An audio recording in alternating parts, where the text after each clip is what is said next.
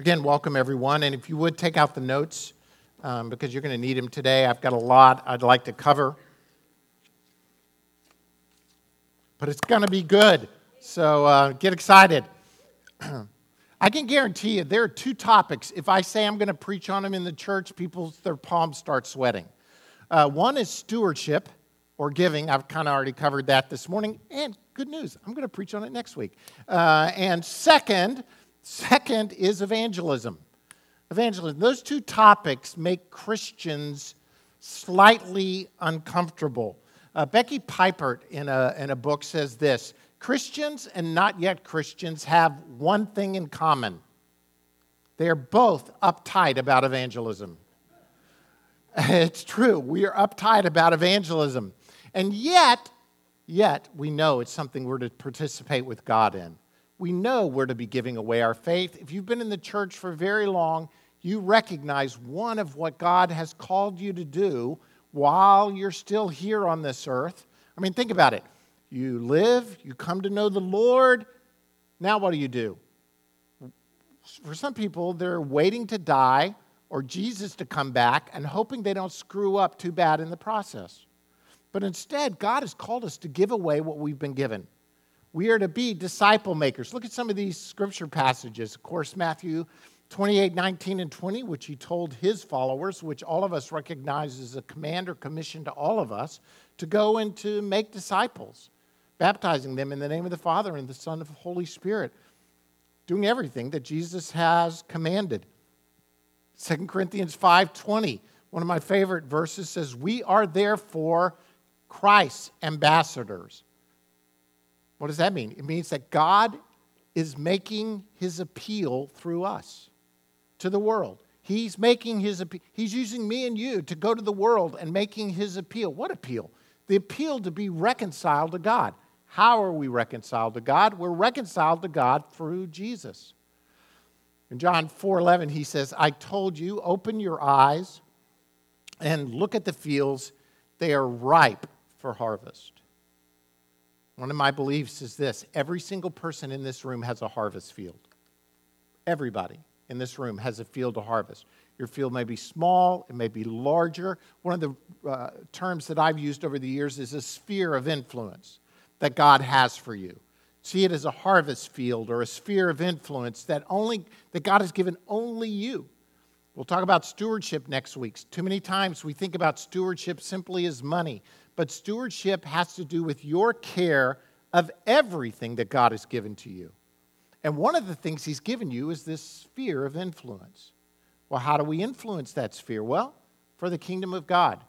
We're to be light in dark places. This whole series is on participating with God. Prepare, get ready. As God moves, we participate with Him. And at the same time, we know that there are things that we do every moment of every day to participate with God's purposes on the earth. We've looked at some of those. We've looked at worship and service. Gabriel did a great job of sharing last week on participating with God in service. Today, we're going to talk about participating together in evangelism. When I was in middle school, my dad, who was a pastor, excuse me,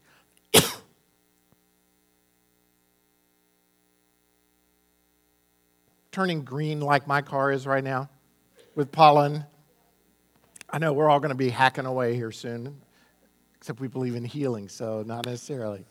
Um, when I was in middle school, my dad, who was a pastor, had this brilliant idea to go to the Montgomery County Fair in Gaithersburg, Maryland. We lived in Bethesda, Maryland, and he was pastoring a church.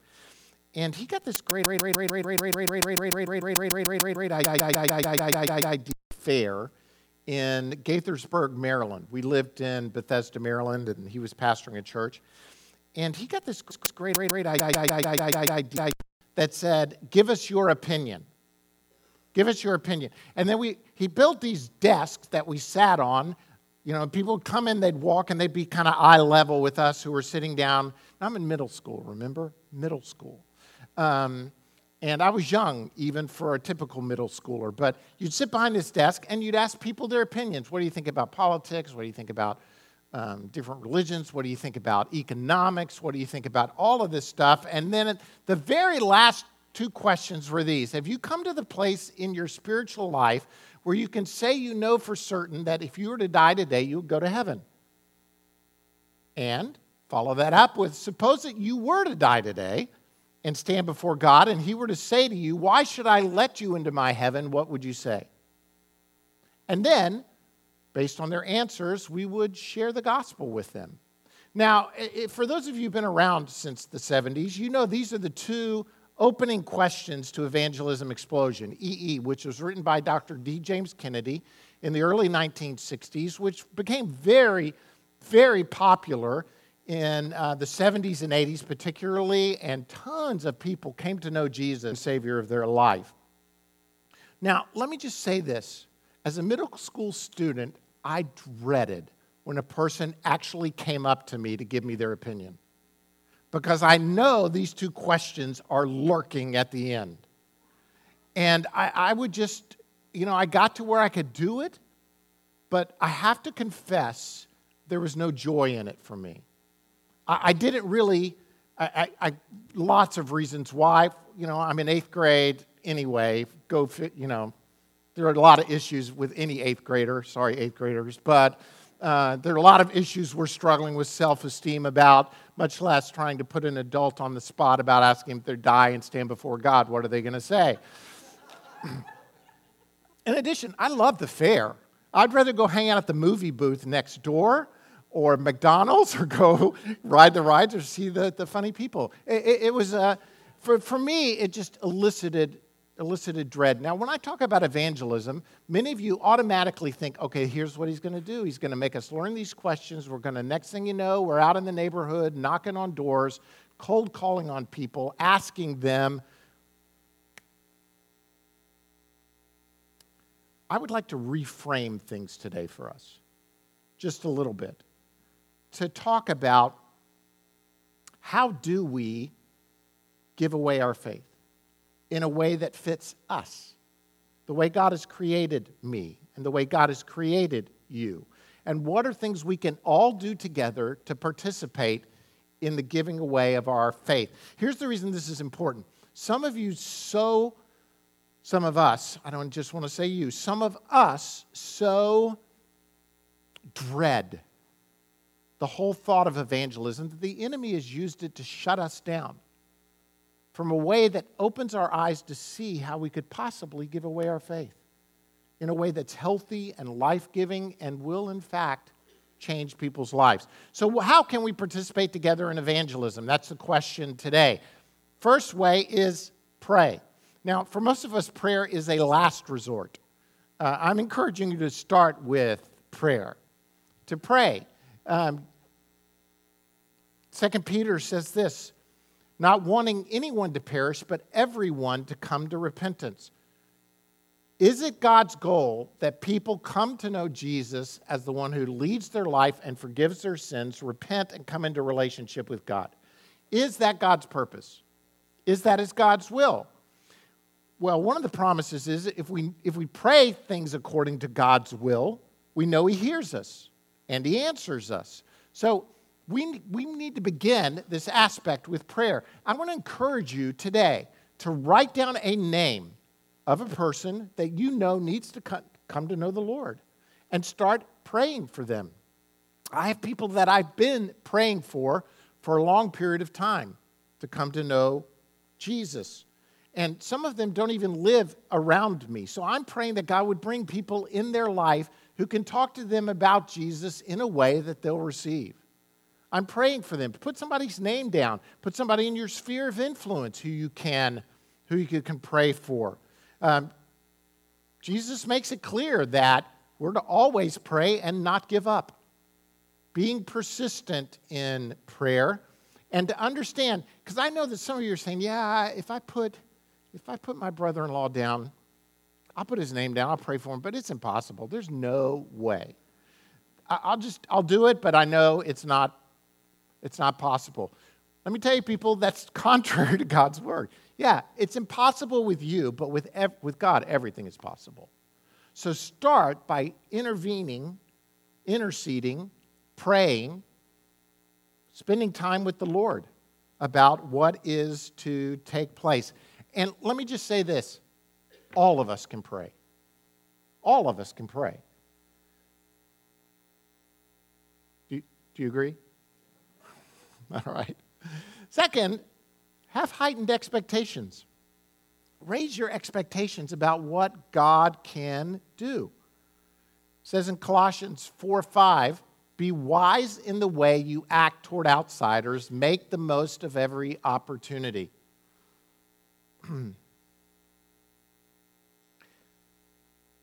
For many of us, we don't expect God to actually do great things. And so we're almost never disappointed. You know, we don't expect Him to. He doesn't, we're just fine. We're afraid that if we expect Him to and He doesn't, then I'll be disappointed. Listen, raise your expectations. Believe that we believe in a God who supernaturally still intervenes on the earth. Amen? So begin to look for God to do things. You're right, your brother in law, you're never going to save your brother in law, but God can. God can. If you saved him, he's really lost still. But God can save him raise your expectations about what God can do. Over the years that we've been, uh, I've been pastor fullness, I've had opportunity to go to a lot of different um, settings where God is moving. Um, places like Toronto or Brownsville, or there have been different supernatural moves of God around our country at various times. Some of you are too young to remember some of these, but I've had opportunity to go to them. And one of the things that always, always, always strikes me is that the people who are coming there expect God to do something. I mean, some people have traveled for a long way to go to these places, but even the people from within the city, they gather at that place and they say, God is moving. God is going to do something great here today. And to me, when you get a couple of hundred people, a couple of thousand people expecting God to do something, with heightened expectations, with excitement and joy, praying through stuff, it's unbelievable what God will actually do. Here's my questions. What, just for instance, on your way to church today, when you weren't disagreeing with your children or your wife or husband, what, that was supposed to be funnier, but what, what did, what did you expect God to do today? Did you come to this place today with an expectation that God is going to move? I want to encourage you, whenever the body of Christ gathers, to begin to expect God to do incredible things and begin to expect that God will, will move if you'll, give a, if you'll just share your, your faith. Third point. I know I got a lot of points. Some of you panicked when you saw the outline, like, oh, we are going to be here a while. I'm, I'm almost halfway done. Not really. Uh, but number three is this be led by the Spirit. Be led by the Spirit. A couple of passages. No eye has seen, no ear has heard, no mind has conceived what God has prepared for those who love Him. But God has revealed it to us how? By His Spirit. By His Spirit. In other words, being led by the Spirit means I wake up in the morning and I say, Holy Spirit, what do you want me to do today? Give me opportunities to give away my faith. Show me somebody who I can start a spiritual conversation with. And by the way, here's part of my beliefs is that you may not give the whole gospel in just one big chunk to someone. Maybe they just need someone to start a spiritual conversation with them so that they kind of get on the road to discovering what God is about. So ask God to lead you. Ask the Spirit of God to lead you, to show you someone, to ask a question of them. Paul says also in Corinthians, all of these are from Corinthians, he says, This is what we speak, not in words taught, uh, taught in us by human wisdom, but in words taught by the Spirit, expressing spiritual truths in spiritual words. We cannot do this without the power of the Spirit at work in our lives. Let me say it again the thing I was missing when I was an eighth grade boy giving the opinion of people was I was doing it by rote, memorization. If they answer this way, it's kind of like a flow chart. If you answer this way, you go here. Answer this way, you go here. I was really good at flow charts.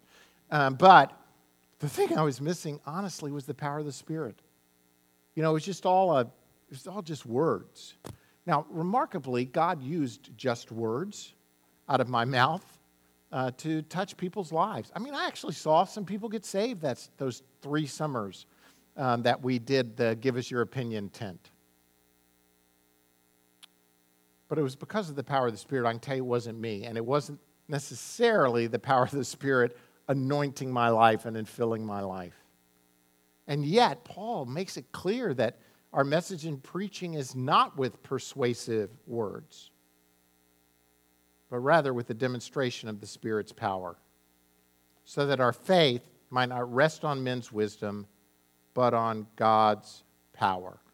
You know, too often we have, we have seen ourselves as like cold call salespeople. You know, the whole theory behind robocalls is it, it, they just feel like if they can call enough people, somebody will say yes. Right? So you just keep doing it and do it. Somebody somewhere is going to say yes. And, uh, you know, I know that that can work and does work, but I don't believe it's the message of the Christian life. That if we just keep doing it over and over and over again, you know, there's a possibility we could actually turn some people off to the gospel if we're not led by the Spirit and having the conversation in a way that's God directed. I want to encourage you be led by the Spirit. Jesus even told his own disciples this You will receive power when the Holy Spirit comes on you, and then you'll be my witnesses. We need the power, we need the presence, we need the person of the Holy Spirit leading us and guiding us and directing us in this project, this call, this commission on our lives. All right, the fourth point we are in the people business. We're in the people business. This is, this is like father and sons and daughters. That's the business we're in. We got a father, and we're the sons and daughters, and that business is a people business. It builds the kingdom of God. In other words, our business is not to build buildings. I mean, I love our building. I think God has really graced us with a paid off building, which I love. And green chairs, which truthfully I've grown a little tired of over the years. I'd like to replace the chair someday. Can I get an amen? Some of you still love these green chairs, uh, but I'm ready for some new ones. But the downstairs looks great. I love the renovation. I love what God has enabled us to do, but we are not in the building business. We are in the people business. We're in seeing people come to know Jesus Christ as Lord and Savior of their lives. The reason we have a building is so that we can equip each other in order to live the Christian life and to give our faith away.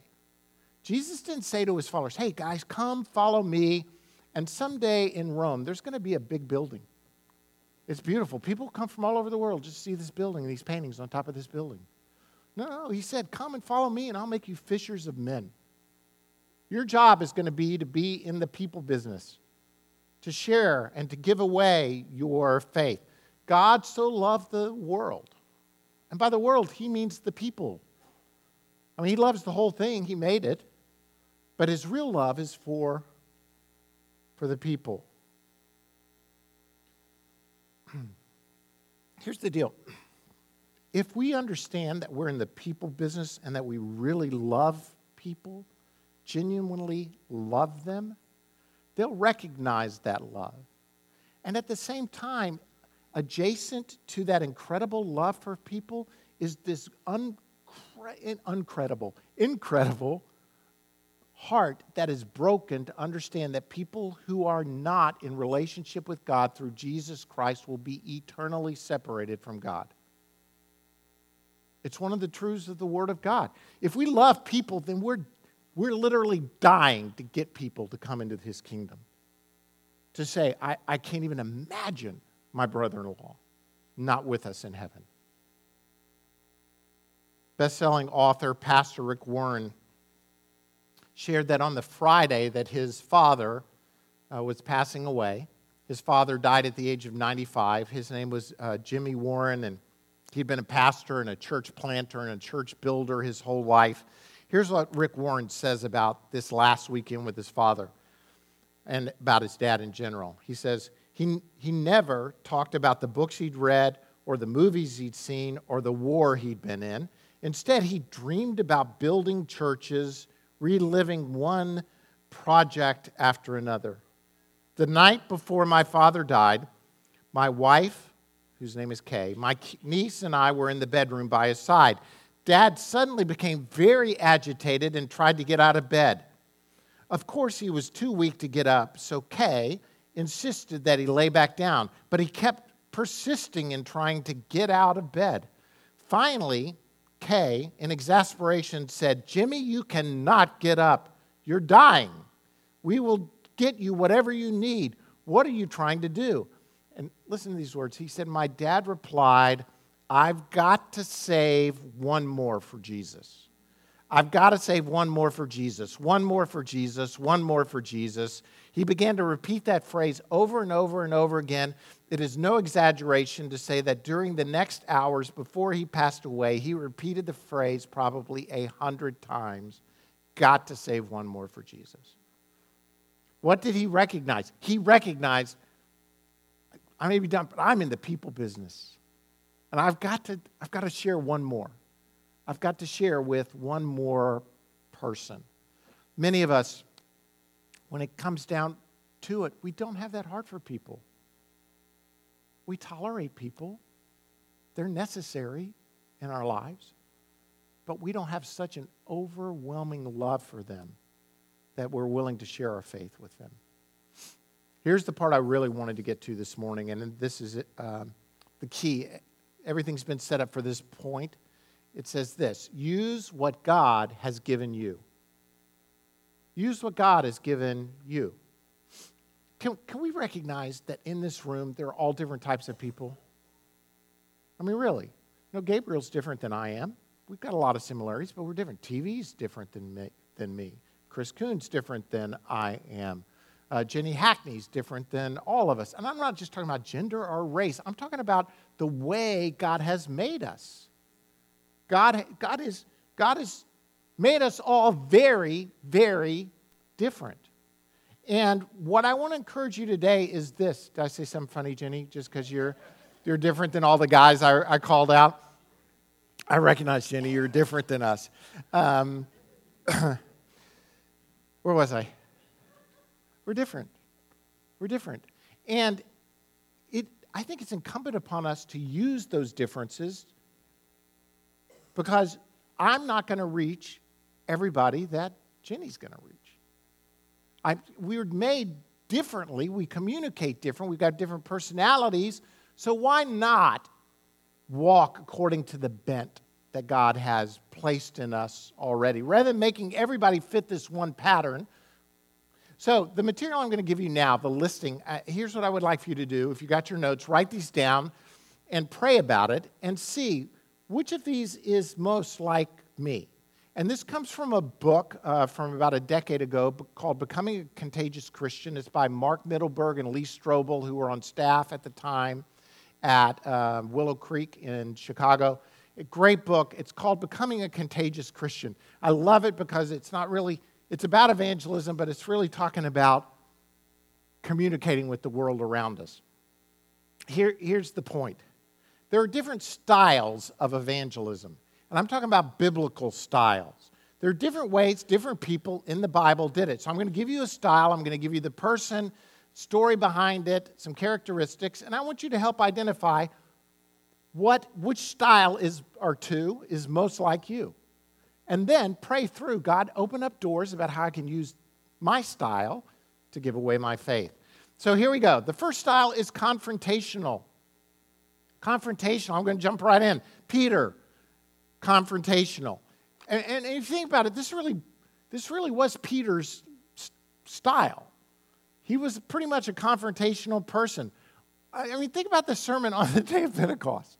On the day of Pentecost, they just killed Jesus in Jerusalem like weeks before.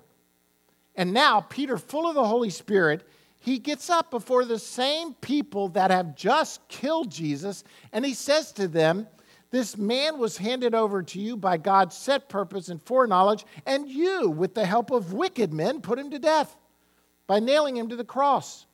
Therefore, let all Israel be assured of this God has made this Jesus, whom you crucified, both Lord and Christ. People, that is confrontational. That is in your face, kind of under the direction of the Holy Spirit, directed by God. Uh, it's fine to be confrontational to an extent. Some of you are more bent toward it, uh, to this confrontational style, and God will use you in a great way um, to, to give away your faith. Some of the characteristics of this style are somebody who's confident, assertive, and of course, direct. Uh, if God made you confrontational, here's what I would say to you uh, you might want to you might want to uh, mix in a little love uh, with your confrontation. Uh, this is not about being an angry Christian. This is about being a a speak the truth in all circumstances, but speak the truth in love. Confrontation is not bad when I think done in a loving and caring environment. Peter is an example of confrontational. Another style of evangelism is intellectual. Intellectual. You see this in Paul. I know Paul says, I didn't do things with wise words and persuasive words, but by the Spirit's power. But that's only partially true. I mean, Paul was very intellectual, and the way he presented many times was in an intellectual style, but directed by the Spirit of God. It's not an, you know, same thing with confrontation. You don't just confront to confront, you do it under the power of the Spirit. Same thing with this intellectual style that Paul gives.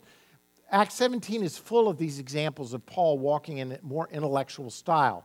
It says in uh, Acts 17, as his custom was, Paul went into the synagogue, and on three, day, on three Sabbath days, he reasoned with them from the scripture, explaining and proving that the Christ had to suffer and rise from the dead. He reasoned, he explained, he proved. All very intellectual approaches. In this same chapter in Acts 17, he goes to Athens and he preaches on Mars Hill, which is right next to the Acropolis he preaches to a group of philosophers and he talks about an unknown God. He said, You people, you got statues to all these gods, and you got one, you, you're afraid you haven't covered them all, so you've got one to an unknown God. I want to tell you, this God is known, and here's who he is. It's a very intellectual style that appeals to the philosophical nature of what was of what was there. Listen, can we can you see that there are some people who, if you just say to them without answering questions and without reasoning to them, if you just say to them, hey, look, you just got to put your mind at the door and believe in faith. If you say that to them, they're like, I don't think so. I don't want to be a part of a stupid religion. I, don't want to be a part of a religion that, listen, we can't answer every single question. And there are mysteries involved in all aspects of faith. For many of us to just say believe in faith, forgive me for saying this, it's just lazy. It's just lazy because we don't want to have to do the work of saying, wow, this, I want to study this. I want to get, I, I, I don't know the answer to your question, but I'll find it out and go do the hard work of looking it up. And some of us actually love this stuff.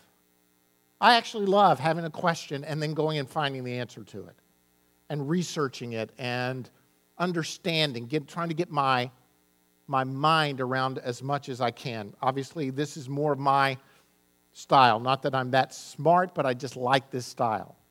And some of the characteristics are uh, inquisitive, analytical, logical. Makes sense, doesn't it? And there are lots of great people who do this kind of style. Most people who are in apologetics, um, that's kind of studying the answers, you know, like Ravi Zacharias and Josh McDowell. They love this stuff. They're, they're built for, for this. And you have other people who are much more confrontational. I, I don't know if you ever uh, listened to Charles Colson on the radio when he would speak. He was very direct, very confrontational. They're modern examples of all of these. Intellectual is that second one. Um, testimonial. And all, all we know is his moniker, which is blind man, which is funny. Remember the story in John? Jesus comes to this man who was born blind and he heals him. Now, as far as we know, no one who had been born blind, and this is one of the signs in the book of John of the Messiah, is that he will heal someone blind from birth. In other words, uh, if someone became blind later in life and then they got healed, there are all sorts of explanations that people would have for why, why they couldn't see and now they can't. But this, this man could not see, and everybody knew him. Everybody in Jerusalem, they all knew this guy as the blind beggar by the gate. And Jesus comes and heals him. Now, this guy has himself hauled before the religious authorities, and they say to him, Hey, who is the guy who healed you? You know, is he this? Is he that? They're grilling this poor blind man who probably has no education at this point. I mean, he was blind from birth. He was probably an outcast in many settings. Uh, he's a beggar. Everybody in town knows him, though. And all the religious leaders, they're now hammering him to answer all these theological questions. And, and all he can say is this One thing I know, I was blind, but now I see. Look, I can't answer all your questions, but I can tell you this I was blind, and you guys know I was blind. By the way, that's part of the implication. You know, I've been like this, and now I see. He goes on and says, here's where he starts to preach a little bit. You know, he's not that, he's telling his story, but he says, We know that God does not listen to sinners. And he goes on and says, He's basically saying to them, Hey, you guys have told me my whole life that God doesn't listen to sinners. You guys told me this. And we know that, right? Kind of thing. And he goes, He listens to the godly man who does his will. Nobody has ever heard of opening the eyes of a man born blind. If this man were not from God, he could do nothing. I mean, he's not a great theologian, but he's hammering these guys with what they've hammered him with. Look, God doesn't hear sinners, he only hears the godly. Well, God doesn't, we've never seen God born blind. This guy did it. He's got to be from God. This testimonial style is one of, I, I believe, one of the most powerful styles of sharing your faith. Here's who I was, here's who I am. God did this in my life. And God can do it for you too. This testimonial style. Now, you may say to yourself, you know, I, I don't, I don't, my testimony is pretty lame. I mean, I, I didn't have a great story growing up. I mean, I could say that. I mean, I was born in a pastor's family. Um, you know, I've kind of kidded with people. I had a drug problem when I was little. Um, I got drugged to church. I got drugged to church on Wednesday night. I got drugged to church. At, I mean, every time the doors were open, I got drugged to church, uh, kind of thing. I, I was always in church. Now, I remember when I came to know the Lord, but, you know, I still have a story to tell about my journey of faith with God and the person and work of the Holy Spirit and the redeeming work of Jesus Christ and the things that God has done in my life. You, every single one of you, have a story, a testimony that you can give away, even if it's not as dramatic as the people who had real drug problems or and got set free. Um, here's some characteristics being able to be a clear communicator to tell your story. Being a good storyteller and a good listener will help you in this testimonial testimonial style. Next style, relational or interpersonal. Uh, this is living it out. Living it out. There's a story in Luke 5 of after Matthew, the tax collector, comes to faith. Uh, he comes to know Jesus, he comes to faith, and he does this remarkable thing. He throws a party. It says, Then Levi held a great banquet for Jesus at his house, and a large crowd of tax collectors and others were eating with them. What did Levi, Matthew, do? He threw a party with a purpose. He threw a Matthew party. I'm going to have a party. I'm going to invite Jesus and some of his followers, and I'm going to have these guys mix with the tax collectors that I know that don't know Jesus. I'm going to, I'm going to connect these groups. And Matthew's probably thinking, I don't know enough to say. But you know what? I can invite someone to come meet Jesus. I can throw a party with a purpose. Uh, wouldn't it be great? I mean, think about this. Some of you would be great at this of hosting a party where you invited some of your neighbors and some of your Christian friends to simply mingle together and talk with one another and share the faith. Now, you got to pick the right people. I, I understand, but Matthew just said, I'm going to ask the worst. I mean, Jesus, he hangs out in these kind of parties so much that he's, he gets accused of hanging out with tax collectors and sinners. Till the point he says, Listen, this is why I've come. This is why I'm, why I'm here. Uh, some of you have this bent of hospitality. You have characteristics that you've got a warm personality. People like you, they're attracted to you. You're very conversational and you're friendship oriented. So invite the people you're friends with who don't know Jesus and invite some of your Christian friends to together. Have a party with a purpose. Too often, by the way, you separate those groups. I'll invite my neighbors, but I'm not going to invite my church people. Or you invite your church people, but you don't invite your neighbors. Why not bring them all together? See what God will do. It'll be incredible. Next style, invitational. Uh, do you remember the woman at the well? Uh, Jesus says, talks to her about her life, tells her, you know, you, you, you, don't have a husband, you've had several of them, the guy you're living with now is not your husband. Talks about living water and worship. And what does she do? What is her response? She goes back to the village, the back to the place that she's from. And many of the Samaritans, they believe in Jesus because of her testimony. What was her testimony? You got to come meet this guy. He told me everything I ever did. He, he, she invites. Now, think about this. Is she not the least likely evangelist you've ever heard of? I mean, she's out actually getting water at a time when the rest of the Samaritans aren't even there, most likely. She's gone out by herself. She's ostracized in her own community. They know she's an immoral woman, they know everything about her. I mean, she's the least likely. So for you to say, you know, I'm really not qualified, I mean, what did this woman know? She didn't know that much. She didn't know enough to answer all their questions about the guy in Africa who never hears about Jesus and what's going to happen to him. She doesn't know that either. I don't even know if she knows where Africa is at this point. What I'm saying is, you have a gift that God has given you to share, and she invites her town to come and to hear about Jesus. You know, George Barna says that as many as one in four people have said that they would go to church if somebody just asked them. Now in the South, it may be a little hard because people have been to church. They're already a little jaded. Might be one in nine. But when was the last time you invited someone? Some of you are especially built for this invitational style. Uh, you're hospitable, you're relational, you're persuasive. Why not invite people to come and to hear about the Word of God? To hear and to participate in worship, worship together. I, I, again, I believe the woman at the well is a great example of an imperfect person sharing their faith. Come and hear. Next example, last one really, is about serving. One of my favorite names in the Bible is Dorcas. Um, you know, not many, not many, none of you are naming your daughters Dorcas anymore. I don't understand it.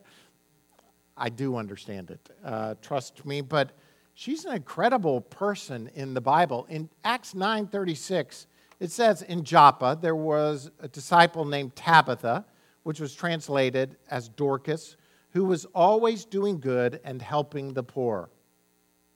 Helping the poor. In other words, she made robes for uh, widows, she gave clothes away to the poor, and her service was having an obvious impact for the kingdom of God. And when she died, the believers came to Peter to pray over her to get her raised from the dead. I mean, think about this. You might say, well, somebody who just serves. They're, they may not be that important you know, I just serve, I, I, I want to do. Listen, there's some obvious benefits here. This woman was so loved that the people in her church went and said to Peter, Hey, we, we need her. she's having a great impact for the kingdom. I, that's in my imagination what they're saying. And he raises her from the dead, and she gets back to work. She starts serving and doing stuff. You know, in service, you, you're called to give a cup of water in the name of Jesus. It's not just about giving water away. It's about giving a cup of water in the name of Jesus. You're to visit people in prison in the name of Jesus. You're to give away clothes and food and build hospitals and do wonderful acts of service in the name of Jesus. It's a way of showing to the world that our Lord came not to be served, as Gabriel talked last week, but to serve and to give his life as a ransom for many. And many of you in this place are built for service. You are great at serving. Some of the characteristics of somebody who has this style might be others centered, humble, patient. You're built for service. And then, just to, I just want to throw this out here never underestimate the power and of the miraculous sign gifts, spiritual gifts that God has given us to, to walk in. Matter of fact, almost all these people that I've already mentioned to you, I say almost all, a lot of the people that I've mentioned to you are involved as well in incredible supernatural encounters that then see, see people come to know Christ as Lord and Savior. Peter, Paul, Dorcas, um, they're, they're all engaged in these times where God moves in a supernatural way, and every time someone comes to faith in Jesus Christ as a result. What, what do sign gifts do? These supernatural things? They're signs. They point people to Jesus. They say, Come to, to Jesus. Let me close out by saying these two things. You may say, you know what, I, I don't know about the whole process of evangelism. And I think for a lot of people, it is a process. And there's this whole sowing and reaping thing. Maybe you're the one who, it's, Jesus says, others, at the end of this, he said, one sows, another reaps. I sent you to reap what you've not worked for. Others have done the hard work, and you've reaped the benefits of their labor. There's a principle here that it, it's like a person coming to know Jesus may be like links on a chain. And you may just be one link on that chain somewhere along the process of seeing a person come to know faith. Maybe you're the one who initially introduces someone to, G- to, to Jesus, or you start a spiritual conversation with them. And then another one of you might be the third or fourth link conversation. And eventually, what we hope for is that someone leads them across the line of faith. But we're involved in a sowing and reaping process. And if you see this whole thing is that kind of idea, then I think it will help all of us move forward in the process of evangelism. Not that every person, I mean, it, it could happen. It could happen where someone says, I, I, I want to know Jesus today. I want to know Jesus today. I, I remember, and I've told this story before, and Steve Couch, I apologize for using your name without asking, but um, asking permission. But I've told the story in public before. I remember when Steve and Lori were sitting in my office, and I talked to Steve about uh, Jesus and what it meant. And, you know, Steve was honest enough to say, Yeah, I've never done that. I've never received Jesus. I said, Well, it's easy. You can receive Jesus today. And he goes, Yeah, I want to do that. And it was so shocking to me that I backed up. You know, it's kind of like, No, I don't think you understand what you're doing, Steve. Yeah, let me go through this. Let me go through this process again. I was just so, but it was because I believed God had done a lot of chain links in Steve's life to lead him to that point where he was in my office and his work, what God was doing in his, his life at that, that moment. I got, to, I got to reap in that moment. And it was an incredible, it was an incredible blessing. Now you you're a link in a chain somewhere. See it as a possibility for what God wants to do in the days ahead. We are all, here's the truth, we are all called to participate with God in evangelism. In closing, let me just remind you of this story real quick. There's a story in the Old Testament where there's this city that's been besieged and people are dying. They are, they are starving to death. It is a horrible story if you go and read it. I mean, people are actually devouring, they're so starving that they're devouring other people's babies. I mean, you can't even believe the stories in the Bible. It is horrible. And they're starving to death. And they're besieged by this army that's around them. And at the city gates are these outcast guys, lepers. And they're, you know, they're, the, the lepers are at the gate and they're like, you know, we're going to die. We're going to starve to death. We can't even talk to the people in our own city because we're unclean. We have to sit here at the gate. They're not even throwing us their scraps because they got no more let's do this. Let's go out to the army and just throw ourselves at their mercy. And if they kill us, what's the big deal? We'll just die faster. I mean, we're starving to death already. This is horrible. Maybe they'll show mercy to us. These lepers, they get up, they go out to the army. Well, what they don't realize is that in the middle of the night, God's angel army has moved on the occupying forces.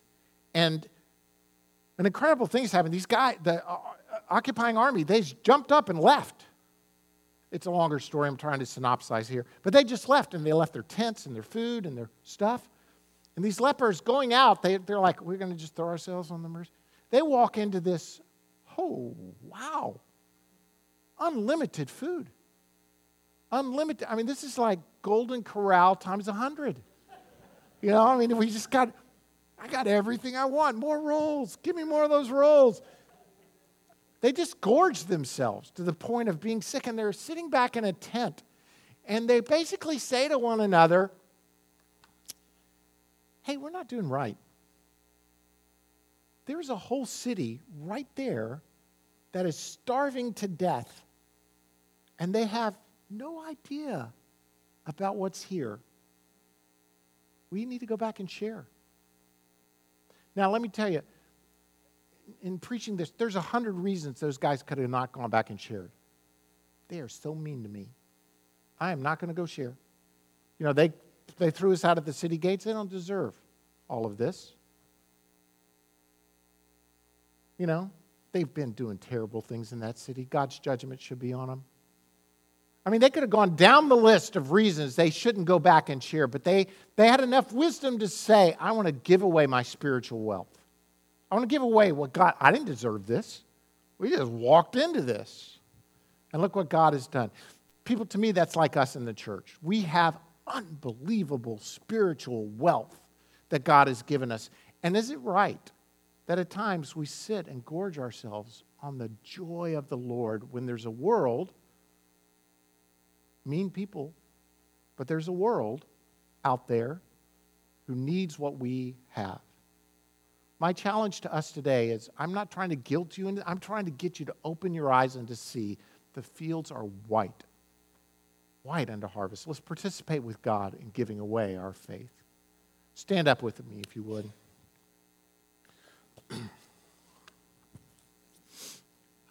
Lord, we thank you today. I thank you, Jesus, that I stand a beneficiary of the grace of God. I didn't deserve this, I was dead in my trans- transgressions and sins.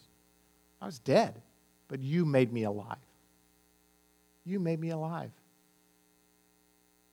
Lord, I pray my heart would be opened on how to give away what you've given me to the world around so that others would also be made alive. Lord, I pray that for us as a congregation. Open our eyes to see the way you've made us, the bent that you've put in our lives, personality wise and gifting wise. And Lord, May we begin to pray and be led by the Spirit and, and open our eyes to see what's around us and give away our faith. Holy Spirit anointing be upon us. May your power be received, and then may we be your witnesses, your ambassadors to a world around us.